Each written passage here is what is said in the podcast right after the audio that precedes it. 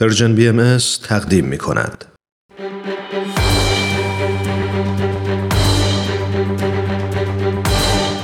یک قهرمان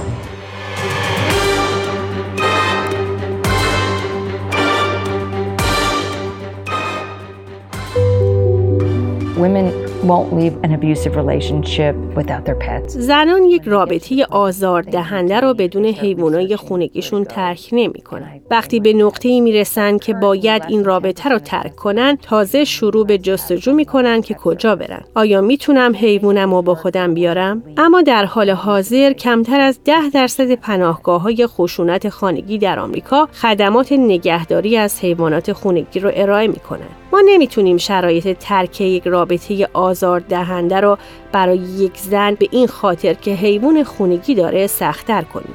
زنانی که از موقعیت آزاردهنده به اینجا میان می‌تونن حیوانای خونگیشون رو با خودشون بیارن. ستیسی آلانسو علاقه و ارتباط قوی و مستقیمی که بین یک زن و حیوان خونگیش وجود داره رو می‌شناسه.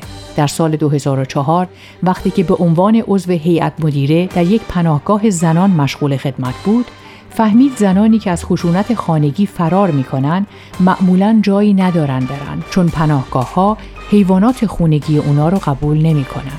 خشونت خانگی یک عامل عمده جراحت و صدمه در بین زنان امریکاست. یک نفر از هر چهار نفر در طول زندگیشون خشونت رو از طرف مقابلشون تجربه می‌کنن. کمتر از ده درصد از پناهگاه های خشونت خانگی خدمات نگهداری از حیوانات خانگی رو هم فراهم می‌کنن. آلونسو میگه دو تا سگ من عامل انگیزشی و تقویت کننده من بودن. من هرگز نمی‌تونستم چنین موقعیتی رو تصور کنم که برای رها کردن اونا جسارت لازم رو داشته باشم. وقتی آلانسو فهمید در خیلی از موارد زنانی که خانواده ای نداشتن که باهاشون بمونن یا پولی که هتل بگیرن فقط برای اینکه با حیوانای خونگی مورد علاقهشون باشن به اون شرایط آزاردهنده برمیگردن خیلی شوکه شد.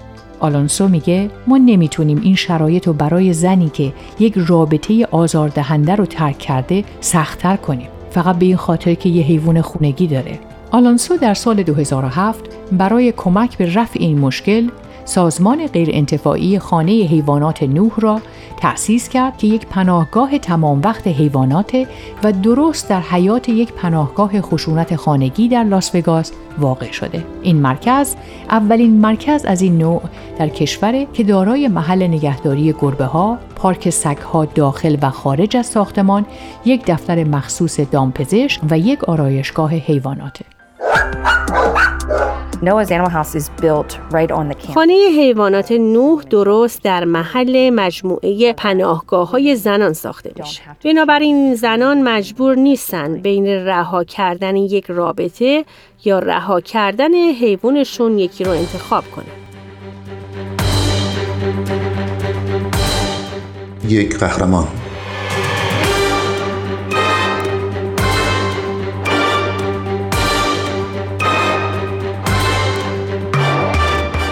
آلونسو میگه این زنان وارد پناهگاه زنان میشن و این حیوانات درست در ساختمان بغلی هستند جایی که خالی از آزار و اذیت و کاملا امنه. زنان می‌تونن هر چقدر که می‌خوان حیواناشون رو ببینن و ازشون مراقبت کنن.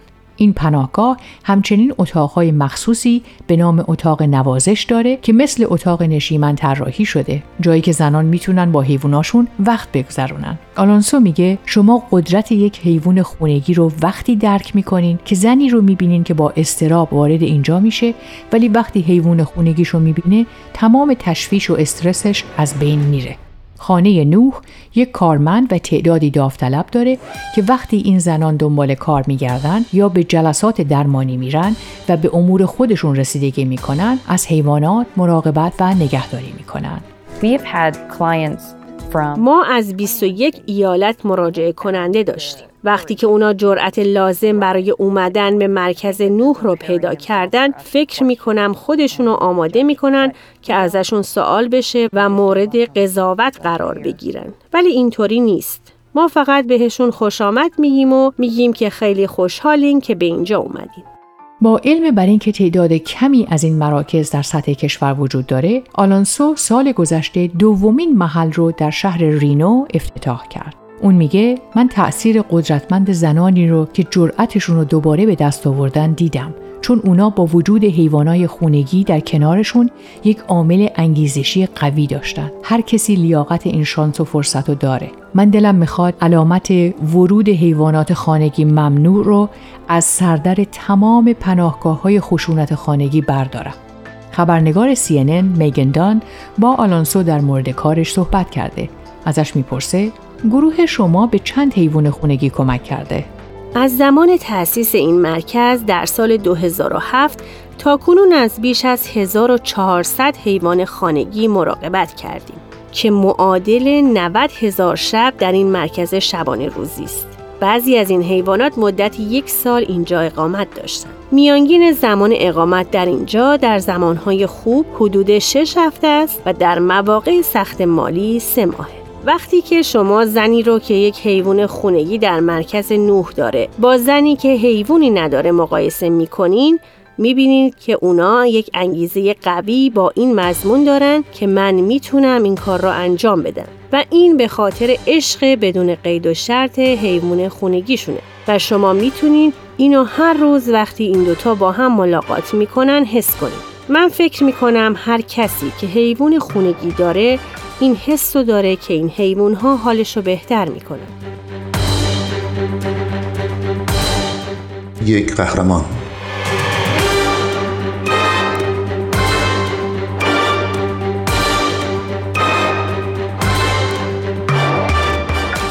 شما کارهای بیشتری علاوه بر اسکان دادن حیوانات انجام میدین. این درسته؟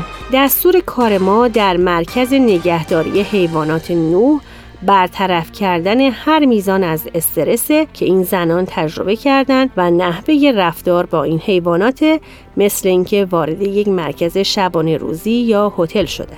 خدمات ما شامل غذاست و اگر غذایی برای حیوانی تجویز شده باشه ما غذای رژیمی خاصی براشون در نظر می‌گیریم. ما هر مراقبت پزشکی که لازم باشه مثل واکسیناسیون، عقیم و ستربندسازی رو انجام میدیم و وقتی که زنان قصد رفتن دارن یک بسته بهشون میدیم که شامل یک جعبه یا خونه نگهداری حیوان، تخت، اسباب بازی و غذا برای یک ماهه. ما همچنین برای تهیه غذای سری بعد یا هر چیزی که لازم داشته باشن پول هدیه میدیم. در واقع به همه چی رسیدگی می‌کنیم. اسم این پناهگاه رو از چی الهام گرفتیم؟ اسم مرکز حیوانات نوح رو از اسم پسرم الهام گرفتم. چهار پنج سال بعد از تولد پسرم ما کار پناهگاه حیوانات رو شروع کردیم. این به پسرم میفهمونه که از همون ابتدا این حس هدفمندی برای اون وجود داشته. من تلاش کردم مطمئن بشم که صرفا فقط یک اسم روی این ساختمون گذاشته نشده بلکه این بار مسئولیتیه که این اسم دوش می‌کشه. من اونو به جلسات ساختمون سازی و مصاحبه با رسانه ها و جلسات زنان میکشوندم. این پایه گذاشته میشه که همیشه بر اساس اون زندگی کنه.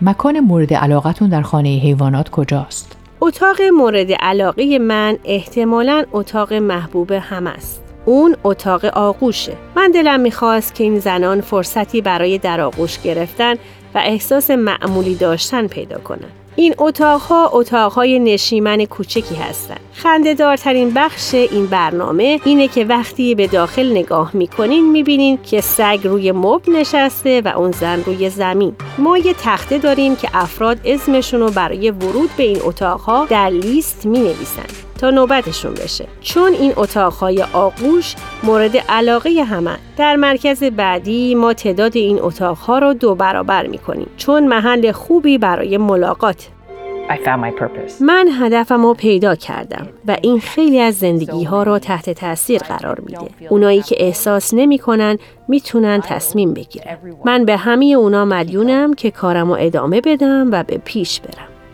برگرفته از سایت CNN Hero.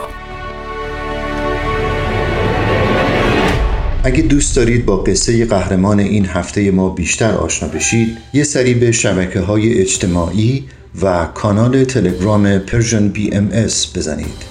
یادتون نره که قسمت های دیگه این مجموعه رو هم می‌تونید در وبسایت ام اس بشنوید.